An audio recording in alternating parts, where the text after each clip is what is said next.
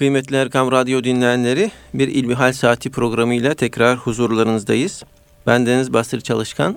Sizlerden bize ulaşan soruları muhterem hocam Doktor Ahmet Hamdi Yıldırım'a tevcih ediyorum. Muhterem hocam bize ulaşan ilk soru şöyle.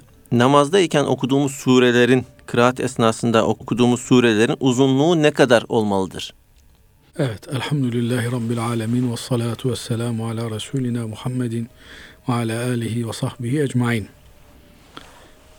Namaz esnasında Kur'an-ı Kerim okumak namazın rükünlerinden bir tanesi. Yani namazın olmazsa olmazı. Kıraat ne demek? Kur'an-ı Kerim'den ayetler okumak demek. Yeri gelmişken madem böyle bir soru sordunuz, bu kıraat meselesi üzerine önemli bir konu var, işaret edelim. Evet hocam. Biliyorsunuz kıraat okumak demek. Okuma olabilmesi için veya kıraatin namazda geçerli olabilmesi için bir okunanın Kur'an olması, en az Kur'an'daki en kısa süre uzunluğunda olması Fatiha'ya ilave olarak gerekiyor. Kur'an-ı Kerim'de Fatiha-i Şerife namazın olmazsa olmazlarından. Hanefi mezhebi hariç diğer mezheplerimiz Fatiha'yı okumayı farz görmüşler. Hanefi mezhebi de bir nevi farz olan vacip demiş. Yani namaz kıldığımız rekatlarda Fatiha'yı okuyacağız. Fatiha'nın üzerine bir zammı sure. Ne demek zammı sure? Sure ilave etmek demek. Yani ilave bir sure de okuyacağız. Evet. Fatiha artı bir sure. Bu en az Kur'an-ı Kerim'deki en kısa sure uzunluğunda olmalı. Yani hangi suredir Kur'an-ı Kerim'deki en kısa sure? Kevser suresi. Kevser suresidir. Evet. Kevser suresi uzunluğunda yani bir satırı Bir satır. en azından tutmalı. Bir satırdan aşağı olmamalı. Özellikle de teravih namazlarında bununla karşılaşıyoruz. Bazen imam efendilerimiz cemaat yorulmasın veya cemaate gelmemezlik yapmasın diye birer ayet okuyorlar. Efendim bazen yarım satır tutuyor okudukları Evet. ayet. Böylelikle zammı sureyi yerine getirdiklerini sayıyorlar.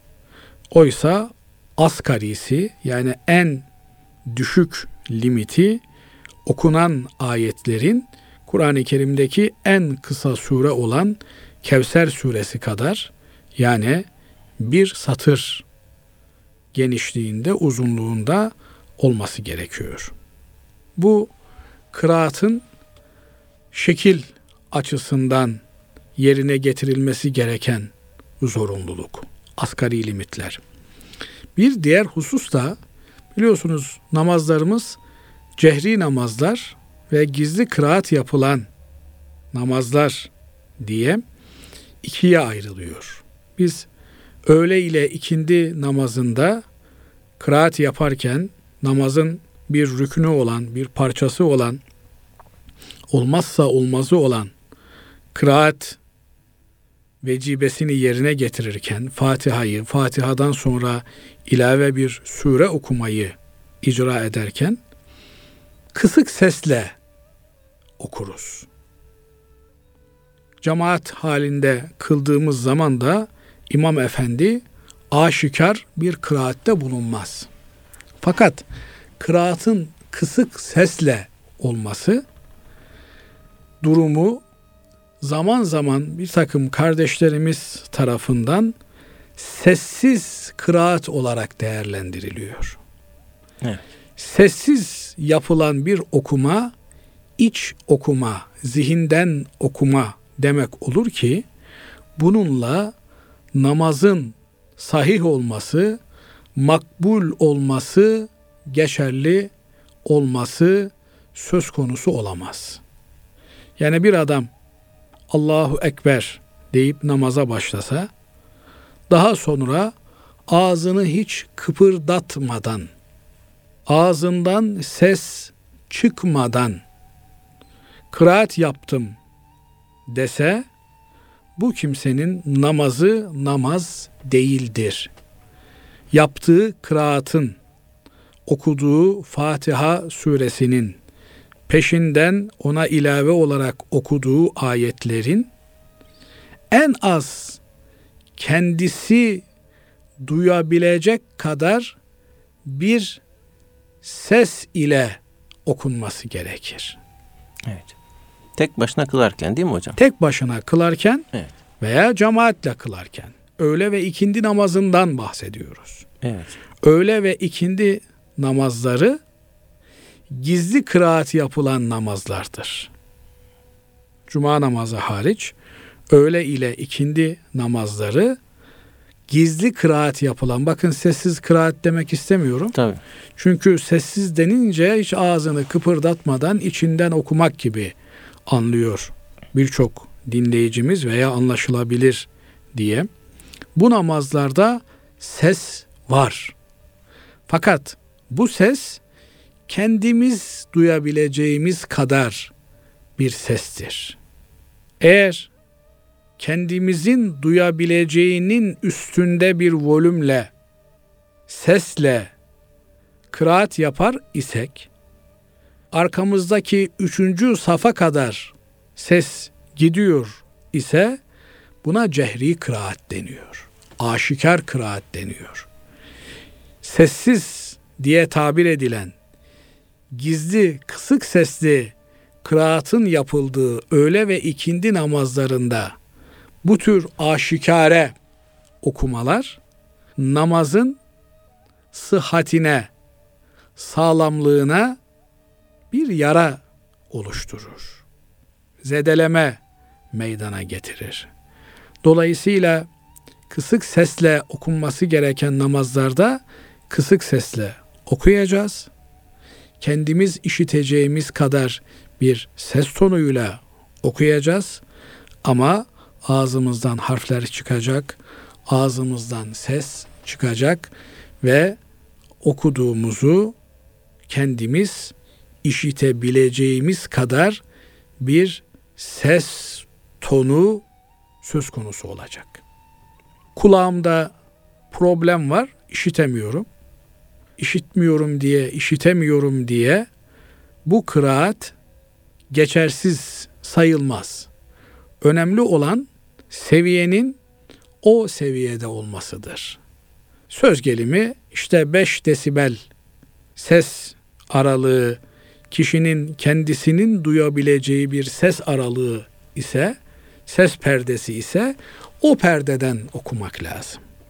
Eğer akşam, yatsı ve sabah namazlarını kılıyor veya kıldırıyor isem aşikar kıraat yapabilirim. Eğer imam isem aşikar kıraat yapma mecburiyetim var.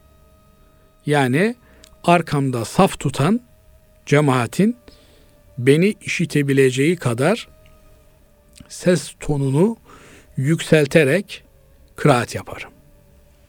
Dolayısıyla bu hususa dikkat etmek gerekiyor. Bir başka hususu da bu münasebetle hatırlatalım. Biliyorsunuz şimdi bütün camilerimizde ses sistemleri var. Evet. Yaka mikrofonlarını imam efendilerimiz kullanıyorlar.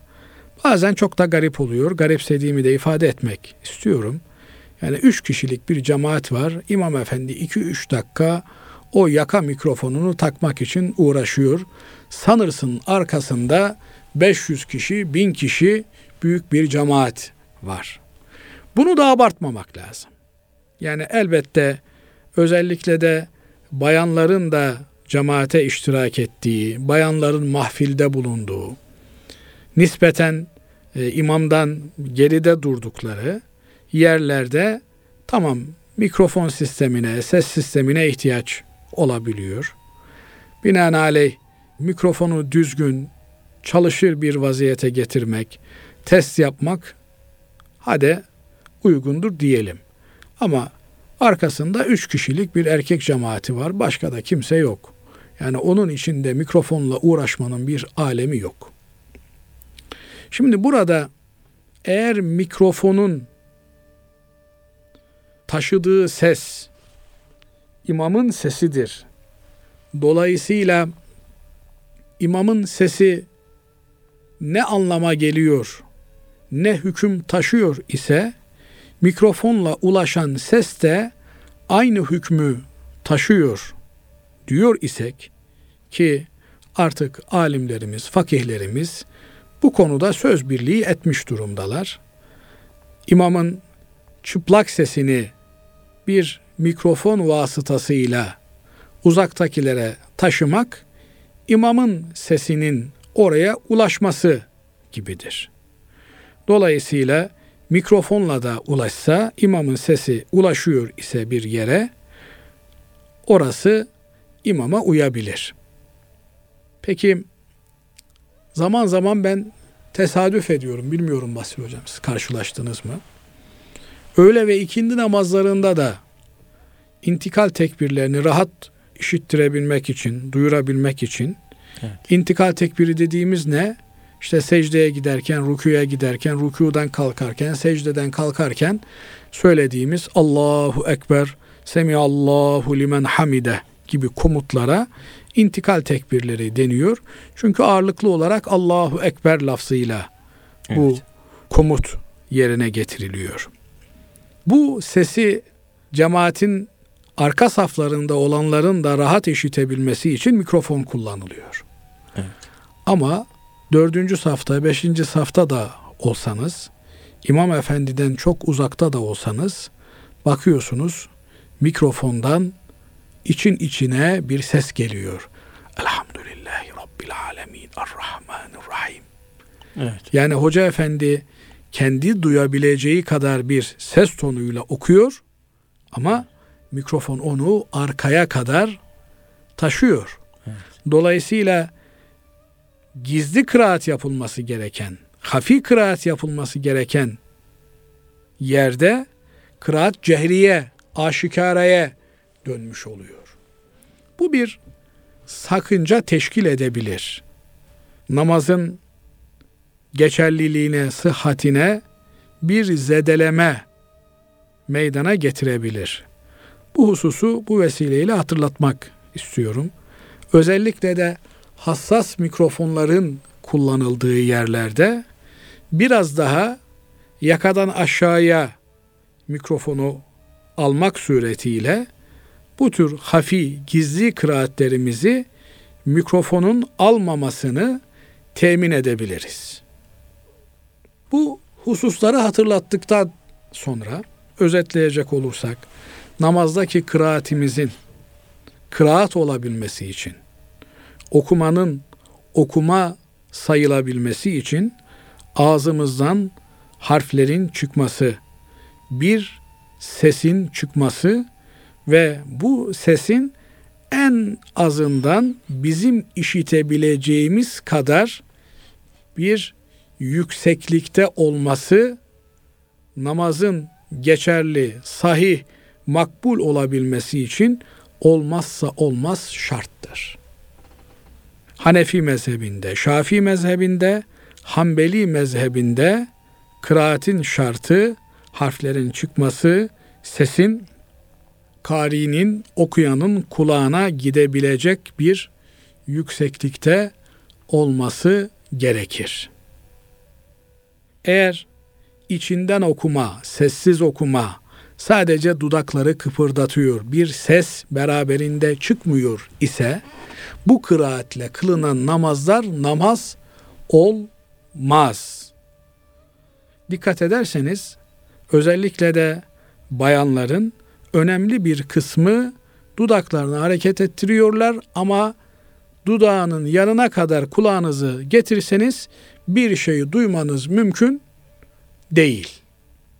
Bu gibi durumlar namazı bozabilecek, sakatlayabilecek, namazı eksik bırakacak hususlardır. Bunlara dikkat etmek gerekiyor. Evet. Sorumuzun asıl bölümü zannedersem kıraatin uzunluğu ne kadar olacak şekilde idi. Evet hocam. Asgarisinin bir limiti var. Ama uzununun bağlayıcı bir limiti yok. Dolayısıyla bir insan bir rekatta vakit varsa hatim yapabilir. İkinci rekatta bir hatim daha yapabilir. Vakit yeter mi? Cenab-ı Allah kimilerine vakit içerisinde vakit lütfeder. Olur mu? Olur. Dolayısıyla uzunluğu açısından bağlayıcı bir hüküm söz konusu değil. Ama aleyhissalatü vesselam Efendimizin namazlara göre okuyacağımız yerlere ilişkin tavsiyeleri var. Mesela akşam namazını kısa surelerle, yatsı namazını, sabah namazını uzun sürelerle, öğle ile ikindi namazını orta sürelerle okumaya ilişkin ki Kur'an-ı Kerim'de süveri kısar, süveri tıval diye kısa süreler, uzun süreler, orta süreler, orta uzunlukta süreler diye bir tasnif Kur'an ilimleri uzmanları tarafından yapılmış. Efendim Vadduha'dan aşağısı kısa süreler. Şuradan şuraya orta süreler, şuradan şuraya da uzun sureler diye bir takım süre adlandırmaları, tayinleri yapılmış. Bunlara göre hareket eder bir Müslüman. Efendimiz Aleyhisselatü Vesselam'ın sabah namazında şu sureyi okuduğu, filanca vakitte şöyle bir sure okuduğu rivayetlerimizde geçiyor. Bir diğer önemli husus, İmam efendilerimizin bu sure uzunluklarını seçerken zaman ve zemin şartlarını da kollamaları gerekiyor. Söz gelimi eğer yol üstü bir mescitte imamsa bir imam efendinin orada gereken yolcuların durumunu dikkate alarak kısa sürelerle namazı kıldırmaktır. İşte havaalanında imamlık yapıyor hoca efendi. Evet. Adam hesap etmiş. Beşte namaza dursak beşi on geçe namazı bitiririz. Ben de beş buçukta uçağıma yetişirim demiş. Ama hoca efendi de bir zevkle, bir iştiyakla, bir heyecanla uzatmış da uzatmış. Namaz bitmiş saat beş buçuk. Evet. Şimdi bu esnada o yolcu olan kimsenin çektiği ızdırabı düşünmek lazım. Namazı bozsa bir dert. Bozmasa vakitlice bir planlamanın içerisinde uçak onu beklemez, otobüs onu beklemez, tren onu beklemez. Dolayısıyla burada imam efendilerimizin dikkatli olmaları gerekiyor. Kimseyi zora, dara sokmaya hakkımız yok. Nitekim bir defasında Efendimiz Aleyhisselatü Vesselam'ın çok değer verdiği, kıymet atfettiği sahabi efendilerimizden Muaz Hazretleri namaz kıldırırken namazın şevkine kapılmış, uzatmış da uzatmış. Arkasındaki cemaatten sıkıntısı olan bir kimse durumu Efendimiz aleyhissalatu vesselama haber vermiş. Ya Resulallah demiş. Cemaatle namaz kılsam Muaz başladığımı bitirmek nedir bilmiyor. Tek başıma namaz kılsam tek başına namaz kılmak olmuyor. Ne yapacağım ben demiş. Efendimiz Aleyhisselatü Vesselam Hazreti Muaz'ı çalış, çağırmış ve ona efettanun ente ya Muaz demiş. Sen fitneci misin? İnsanları zora sokan, insanları durduk yere sıkıntıya sokan biri misin? Namaz kıldırdığın zaman namazı hafif tut demiş. Yani olabildiğince ölçülerini yerine getirerek, erkanına riayet ederek namazı kısa tut. Zira arkanda yaşlısı olabilir, ihtiyaç sahibi olabilir, zayıfı olabilir, hasta adam. Duramıyor ayakta. E otursun. Oturmayı da içine sindiremiyor. Ayakta kılmak istiyor. Yani bunu sıkıntıya sokmanın, dara sokmanın bir alemi yok. Dediğimiz gibi yani bu tür yol üzeri mescitlerde imam olan birinin veya normal vakit namazını vaktinde değil de arada kıldırıyorsanız yani burada cemaatin farklı yapılarını hesaba katmak gerekiyor. Ama özel bir cemaatsiniz. Kapalı bir cemaat içerisinde namaz kılıyorsunuz. Cemaatin durumunu biliyorsunuz. Vakit problemi olmadığını biliyorsunuz. Burada daha rahat davranabilirsiniz. Daha uzun okuyabilirsiniz. Veya tek başına kılıyorsunuz. Uzat uzatabildiğin kadar. Ama yani seni bekleyen biri varsa bunu biliyorsan yani misafirin gelmiş senle bir şey görüşecek sen de uzun uzadıya namaz kılıyorsun. Bu da doğru değil. Niye? Evet Rabbimize kulluk için yaratıldık. Ama bu kulluğun bir parçası da Rabbimizin diğer kullarıyla hemhal olmak. Efendimiz Aleyhisselatü Vesselam senin bizzat nefsinin kendin üzerinde hakkı var. Arkadaşlarının senin üzerinde hakkı var. Hanımının, eşinin, çoluğunun, çocuğunun senin üzerinde hakkı var diyor. Herkese hakkını vermek gerekir. Dolayısıyla ölçüyü bırakmadan özetleyecek olursak Evet. kıraatin asgari standardı en az kendimiz işitebileceğimiz kadar bir ses tonuyla kıraat yapılır. Sessiz yapılan, ağız hareketi olmadan, harfler çıkmadan, içinden okuma şeklinde tabir edilen kıraat ile namaz caiz olmaz, geçerli olmaz.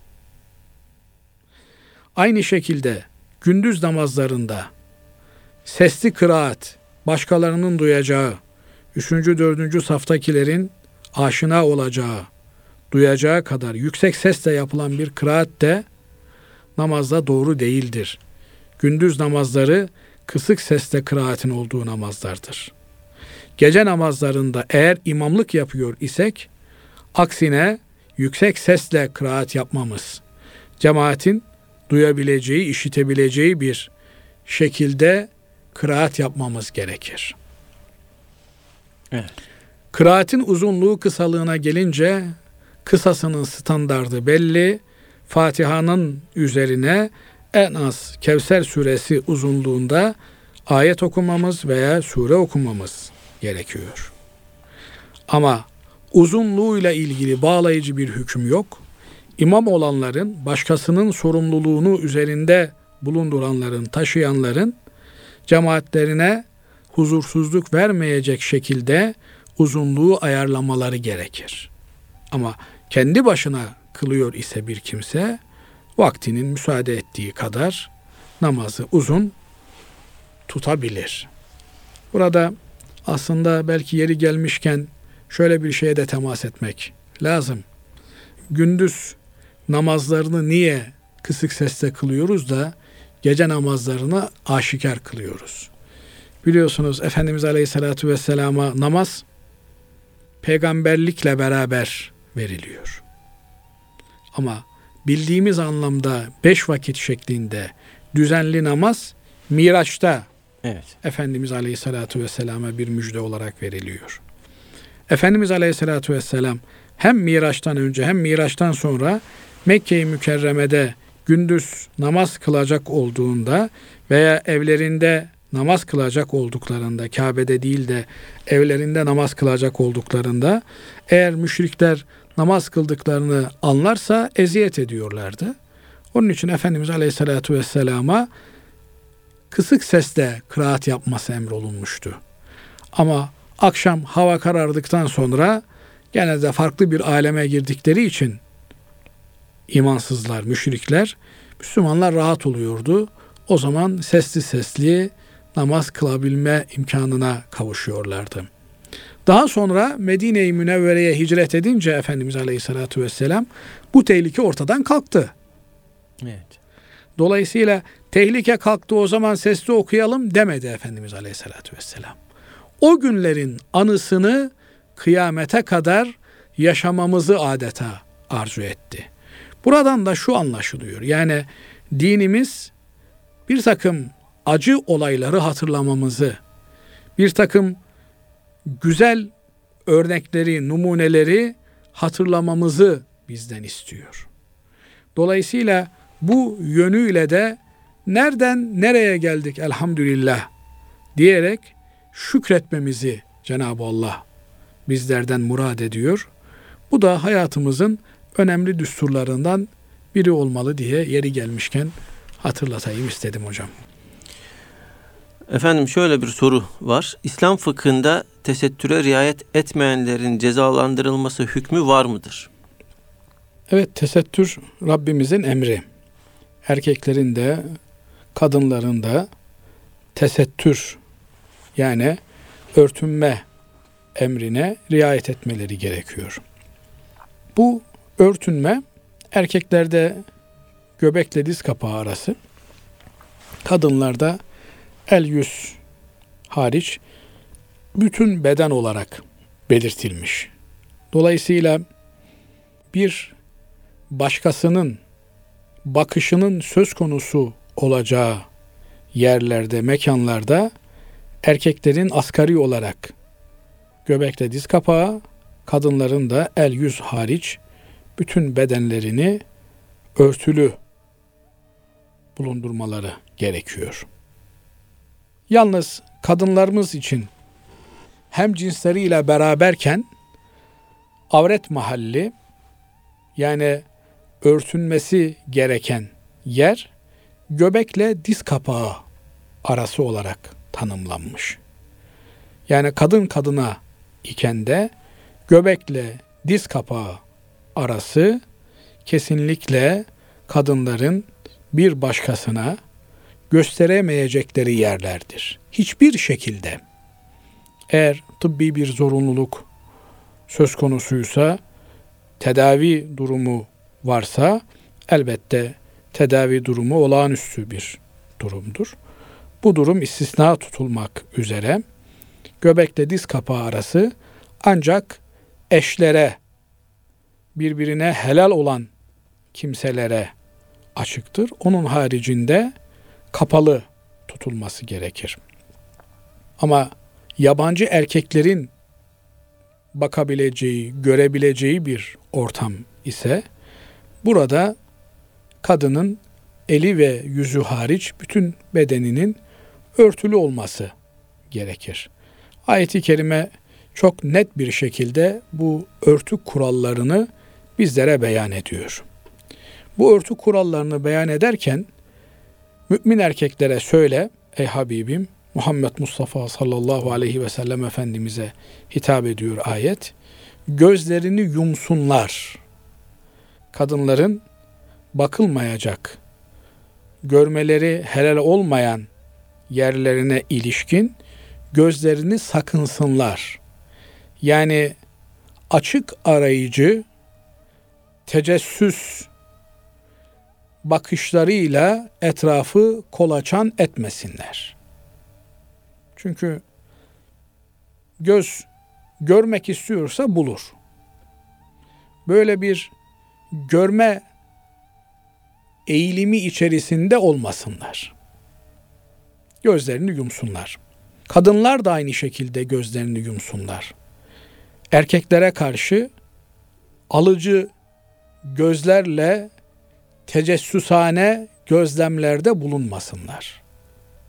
O ayeti kerimeler örtünmeyi kadın ve erkeğin her birine kendi durumuna göre emretmektedir. Mahremlerin kimler olduğunu beyan etmekte ayeti kerime. Hepimizin bildiği işte babadır, kardeştir, amcadır, dayıdır vesaire ayette zikrediliyor.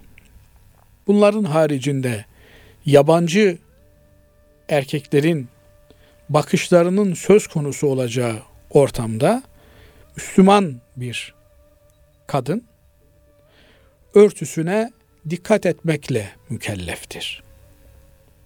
Müslüman bir kadın yabancı erkeklerin görmesi ihtimali olan yerlere tesettürsüz çıkmaz, çıkmamalıdır.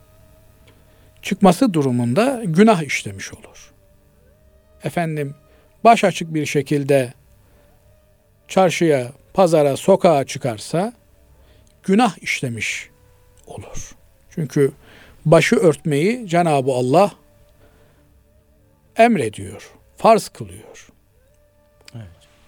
Fakat bu günahın karşılığında bir yaptırım belirtilmiyor. Bu dünyevi olarak bir yaptırım belirtilmiyor. Elbette ulul emir dediğimiz devlet erkini temsil eden merciler genel adab kurallarını düzenlemekle memur olduklarından genel adaba aykırı davranışları tedip ederler. Usulüne, yoluna, yordamına uygun bir şekilde bu genel adaba, toplum örf ve adetlerine aykırı, şeriatın emir ve yasaklarına muhalif davranışlara engel olurlar. Bunların propagandasının yapılmasına, yani bir yasağın, bir günahın övülmesine, propagandasının yapılmasına, methedilmesine müsaade etmezler.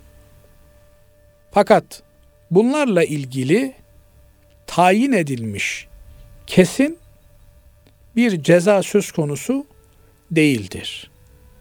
Öncelikli olarak İslam toplumunda yetişmenin verdiği genel adab kuralları çerçevesinde kadınlarımız bu hususa riayet ederler. Bu hususa saygı gösterirler. Eşleri onları bu hususta gerekirse ikaz eder. Yine devlet erki bu hususta ikaz etme vazifesini yerine getirir. Ama şu yapılır, bu yapılır diye muayyen, belirli bir ceza söz konusu değildir. Bunların ahirete yönelik cezaları söz konusudur. Çünkü bir emir ne kadar basit olursa olsun o emrin kim tarafından verildiği önemlidir.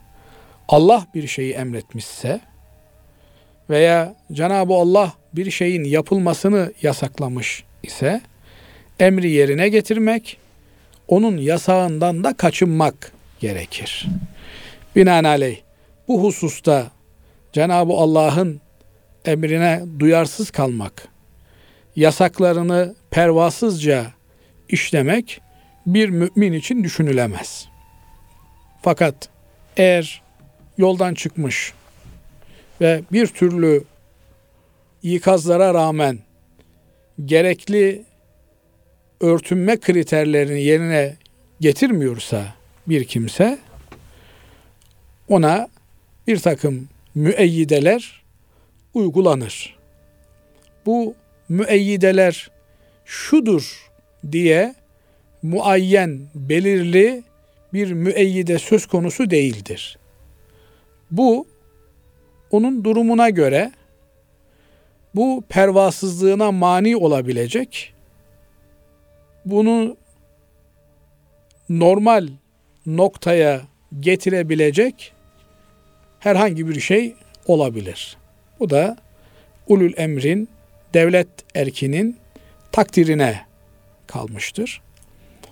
Fakat eğer bir kimse efendim Cenab-ı Allah'ın herhangi bir emrini yerine getiremiyor ama emri yerine getirememenin ezikliğini taşıyor ise o Müslümandır. Mümin bir kimsedir.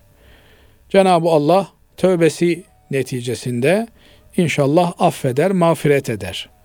Ama ne kadar basit görünürse görünsün, Cenab-ı Allah'ın herhangi bir emri karşısında lakaytlik gösteriyor. Vurdum duymaz bir tavır takınıyor. Aksine yerine getirmek yerine o emri yerine getirmemenin propagandasını yapar, över, metheder bir vaziyette olursa burada imani tehlike söz konusu olur ki Allah muhafaza etsin bir Müslüman için böyle bir şey düşünmek asla mümkün değildir. Allah muhafaza etsin. Evet efendim. Ee, diğer bir sorumuz eğitimle alakalı. Eğitim e, öğretim yılı başladı. Şöyle sormuş dinleyenlerimizden birisi. Eğitim kredisi çekmek caiz midir? Eğitim kredisi derken herhalde değerli dinleyicimiz faizle iştigal eden bankalara gidip 100 lira kredi alıp 120 lira faizi ile ödemeyi kastediyor olmalı. Faiz Allah'ın haram kıldığı bir günahtır. Kesinlikle Müslümanın bulaşmaması gereken toplumsal bir felakettir. Faiz sadece alanla veren arasında biten bir ilişki bir günah değildir. Faiz bütün bir toplumu kökünden yok eden, dinamitleyen bir illettir. Dolayısıyla eğitim evet gereklidir ama bu gereklilik bir haram ile karşılanamaz. Müslüman öncelikle ailesiyle, akrabasıyla, çevresi, bütün Müslümanlarla arasını iyi tutan, iyi geçinen, Müslümanlar nezdinde kredisi olan kişidir. Banka kredisi ailesinden, akrabasından, toplumdaki tanıdıklarından kredisini tüketmiş olan insanların müracaat edeceği, denize düşen yılana sarılır mecazi ifadesindeki bir yılandır. Dolayısıyla bir eğitim kredisi ne kadar olabilir ki? Bunu bir insan ailesinden, akrabasından, çevresinden, memleketimizdeki onca vakıf ve dernekten temin edebilir. Ama maalesef bayram günleri bile televizyonlarda dönen banka reklamlarına baktığımız zaman adeta bizim toplumsal varlığımıza dinamit koyacak, amcanın, dayının, yengenin elini öperek ne kadar para toplayabilirsin ki? Gel filan banka sana bayram kredisini karşılıksız versin. Versin. Sonra ödeyemeyince elini değil ayağını öpsen bankanın merhameti olmaz sana. Ama başta kullandıkları cümleler çok böyle cicili bücülü cümleler olabiliyor. Efendim amcanın dayının elini öperek ne kadar kredi alabilirsin? Peki bankanın gülerek, oynayarak verdiği krediyi ödeyemediğin zaman orada işte toplumsal felaketler meydana geliyor. Dolayısıyla eğitim gibi Allah'ın farz kıldığı ibadet mahiyetinde olan bir vecibeyi faiz gibi bir haramla lekelememek lazım. İnsan odun taşır, simit satar, ihtiyacı olan parayı yine kendi helal kazancıyla temin eder.